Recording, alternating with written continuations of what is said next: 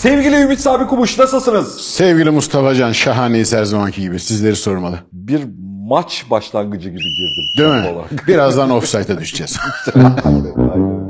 Bugün solucanları konuşacakmışız. Ee, yani öyle uygun gördü bazı sevgili lise öğrencisi takipçilerimiz. Sürekli sorular geliyordu solucan solucan diye dedik bari bugün de solucan yapalım. Bu arada yani evet solucanları niye hayvandan saymıyorsak çevremizde gayet yaşamı paylaştığımız her türlü toprak ve benzeri yapının içerisinde olan bir canlıdır. Nereyi ne zaman kurcalasak ayağımızın ucuyla bile bir yerleri dürtsek e, Ortaya karşılaşırız. Ve sürekli beraberiz ve artık son dönemlerde de çok e, meşhur olmaya başladı solucanlar. Bu ekolojik tarım ıbık zıbık hikayelerinden. Evet evet E, bir de ne solucan gübresi falan gibi Tabii. şeyler duyuyorum bu dönemde. Bir, bir tür böyle bir sanayi üretimi de var arka tarafta. Solucanlarla bir tanışalım. E, Yani işte hani 50 yaşından sonra meşhur olan Hollywood e, sanatçıları vardır ya. Aslında çok kadimdir, çok eskidir. işin temelinden gelir ama 50 yaşında meşhur olur. Onun gibi bir şey solucanlarda. Ama bu sesi sesi olmayan ve yüzü olmayan canlılar diye belki can, yani bizim insan şey bizim canlı hayatıyla ilişkimizde öyle bir, bir statülendirme var ya. Sesi ve yüzü varsa eğer biz onu ciddiye alıyoruz canlı olarak. İşte sesi yoksa sadece yüzü varsa bir nebze ciddiye alıyoruz. Balıklar böyle şeyde. Hem yüzü yok hem sesi yoksa hiç ciddiye ciddi, almıyoruz. varlığından bile gibi davranıyoruz hayvanlar. Pırasa demeseydi iyiydi. Peki bu solucanlar bir kere bunların evrimsel öyküsünden başlayalım bu sefer. Ee, şey- Başlayalım. Ee, ne kadar eskiden geliyorlar? Kimdirler, nedirler? Valla tahmin edebileceğinden daha eskiden geliyorlar. Solucanlar annelide denilen, bizim Türkçe'de yumuşakçalar dediğimiz bir grubun üyelerinden. Dünya çapında da tespit edilmiş, kayıt altına alınmış 2000 kadar türü olduğu e, düşünülüyor. Ama bazı çevre bilimciler, bazı zoologlar biraz böyle abartılı olsa da aslında milyonlarca türü olduğunu fakat bizim henüz keşfedemediğimizi iddia ediyorlar. Bu iddia nereye dayanıyor? Biz bütün bölümlerde konuştuğumuz bütün bitkilerin, hayvanların bir evrimsel kökenine bakma geleneğimiz var ama sen de şöyle zihninde bir kategorize edersen en fazla geriye gidebildiğimiz dönemler 200-250 milyon yıl civarında en çok oraları telaffuz ediyorduk. Solucanlara konu geldiği zaman 550 milyon yıl öncesine kadar gidiyor. En eski fosil kayıtları bugün bizim solucanlar dediğimiz grup. Günümüzdeki modern solucanlardan bahsetmiyorum. Ama solucan özelliği taşıyan e, Modern canlılar- olmayan solucanların özelliği ne? Nasıl? Yani Mesela bu Soba 500 borusu kadar falan. Yok tam tersi. 550 milyon yıl önce özellikle deniz tabanında oluşmuş fosil yataklarında Avustralya'da buldular bunları da. E, Böyle bir, bir buçuk milimetre büyüklüğünde tam mikroskobik canlılar. E, şöyle bir özelliği var. Biz canlıları demin dedin ya yüzü ve sesine göre bir romantik atama yapıyoruz. Ona göre ciddiye alıyoruz. Çok hücreli, yüksek organizmalı canlılarda bilateral simetri diye bir özellik vardır. Bizde mesela bilateral yani iki e, iki tarafı birbirine aynı olan simetrik canlılarız. Bunun ilk gördüğümüz canlı türü solucanlardır. Bilateral simetriye sahiptir. Yani şöyle hayal edelim solucanı başından kuyruğuna doğru ortadan ikiye bölüp ayırdığımızda birbirine tamamen simetriktir. Biz de üç aşağı beş yukarı öyleyiz. İç organlarımız değişiyor ama kabalama bir ortadan ikiye ayırdığımızda simetriyiz. Bunun biyolojide özellikle canlı evriminde şöyle bir özelliği var. Başı sonu belli olan ve bilateral simetriye sahip olan çok hücreli, yüksek organizasyonlu canlılar artık bir yerden bir yere yönlenme, kendini yönlendirme yeteneğine sahip demektir. Bu biyoloji için bir kırılım noktası Yani solucanlar. dış koşulların, rüzgarın, akıntının ya da işte erozyonun hareketiyle hareket eden canlılar değil, artık kendisi hareket etmek için bir karar mekanizması, yani bir sinir ağına sahip artık ve bir İlkel de olsa bir sinir ağına sahip. Yani solucanlarla çalışması kolaydır. Özellikle sinir sistemi üzerine çalışan. Bazı türlerde mesela beyin yerine sayabileceğimiz bir nöron topluluğu vardır. 300, 302, 303 tane nörondan oluşuyor. Yazık. Çünkü- işte mesela bu kadar az olduğu için aralarındaki ilişkinin nasıl olduğunu, e, nasıl o e, dönemden daha gelişmiş döneme geçişin incelemesi, incelenmesi açısından anahtar türdür. İşte 550 milyon yıl önce macerası başlıyor bilebildiğimiz kadarıyla. 550 milyon yıl önce biz bunun fosillerini buluyorsak o daha eski demektir aslında. Bunlar gene bilateral simetriye sahip. Başı belli, sonu belli ve belli bir toprak içinde, kum içinde belli bir tarafa yönelebilen canlılar haline gelmiş çok eski ve kadim Peki bir arkadaş. duyu ya da duyu organları var mı? Yani görüyor mu, duyuyor mu, dokunma hissi var mı? Tabii ki duyu organları var.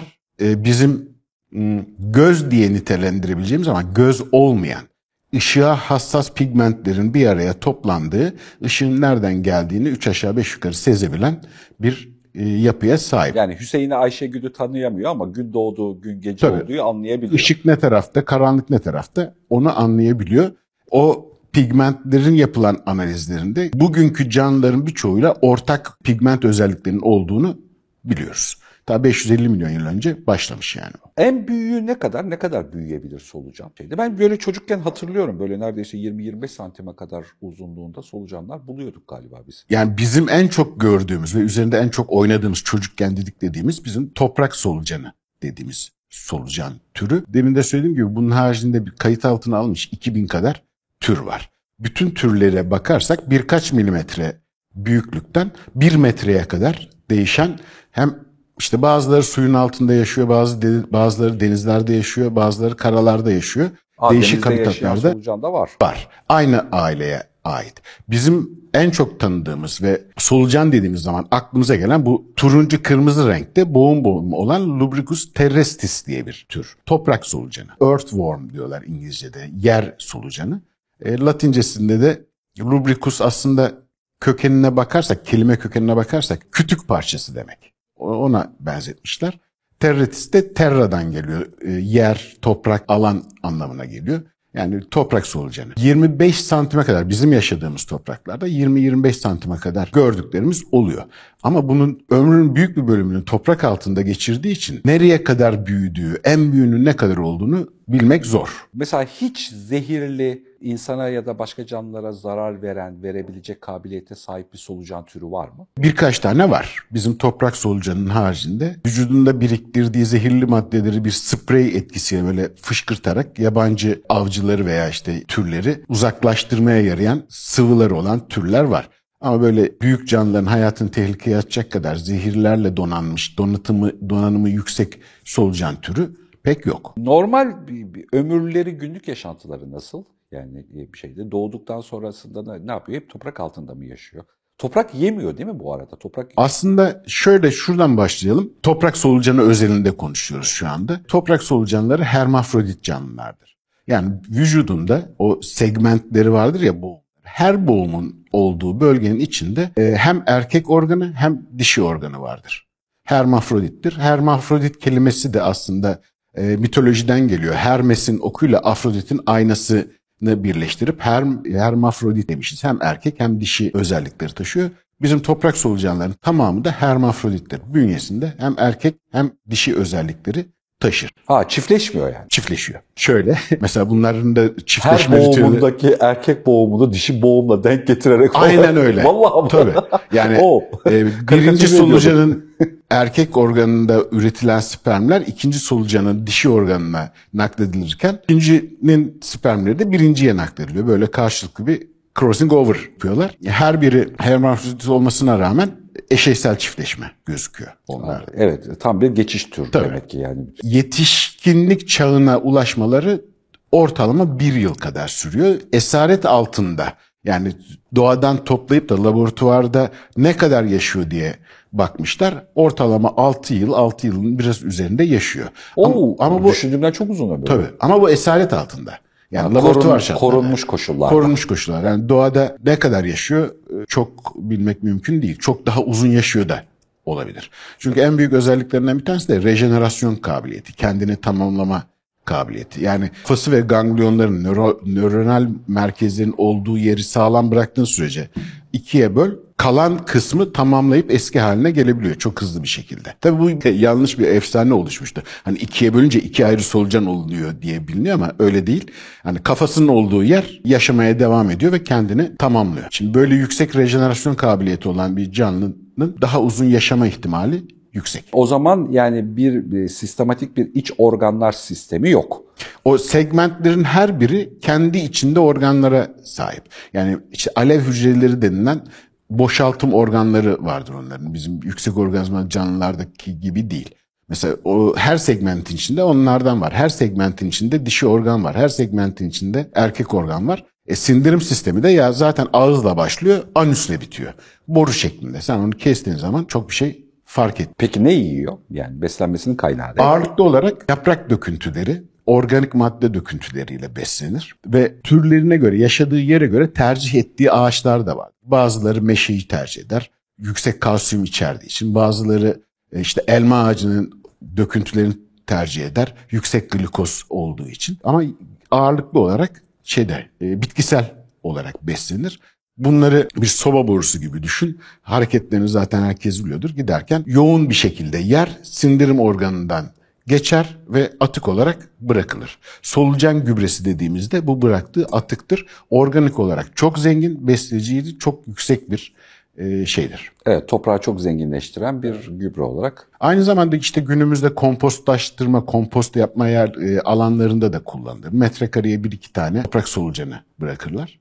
E, orada kompostlaşmanın hızlanmasını sağlar aynı zamanda. Daha verimli kompostlar elde etmeye de yarıyor. Üzerine de çok çalışılıyor tabii. Peki normalde bizim hayatımızda e, fayda zarar ilişkisiyle değerlendiriyor olsak bizim hayatımıza birinci derecede bir etkisi yokmuş gibi görünüyor ama tarım ya da işte üretimle alakalı belli şeylerde bir etkisi olabilir. Oradaki durumu nasıl? Şimdi toprak solucanı dediğimiz zaman bize hiçbir zararı yok. Hatta belki de yaşamımızı destekleyen, tarım devrimimizi yapmayan, yapmayı sağlayan canlılardan biri diye de abartabiliriz. Ama solucanların geneline bak, anneliklere baktığımız zaman içinde çok zararlı olanları da var. Ascaris lumbricoides diye bir tür var. İnsan bağırsaklarında parazit olarak yaşıyor. Ee, ve oldukça da Türkiye'de var mı? var. Oldukça fazla. Mesela yanında o bağırsaklarda beslenirken parazit olduğu için zaten kişiye oldukça zararlı.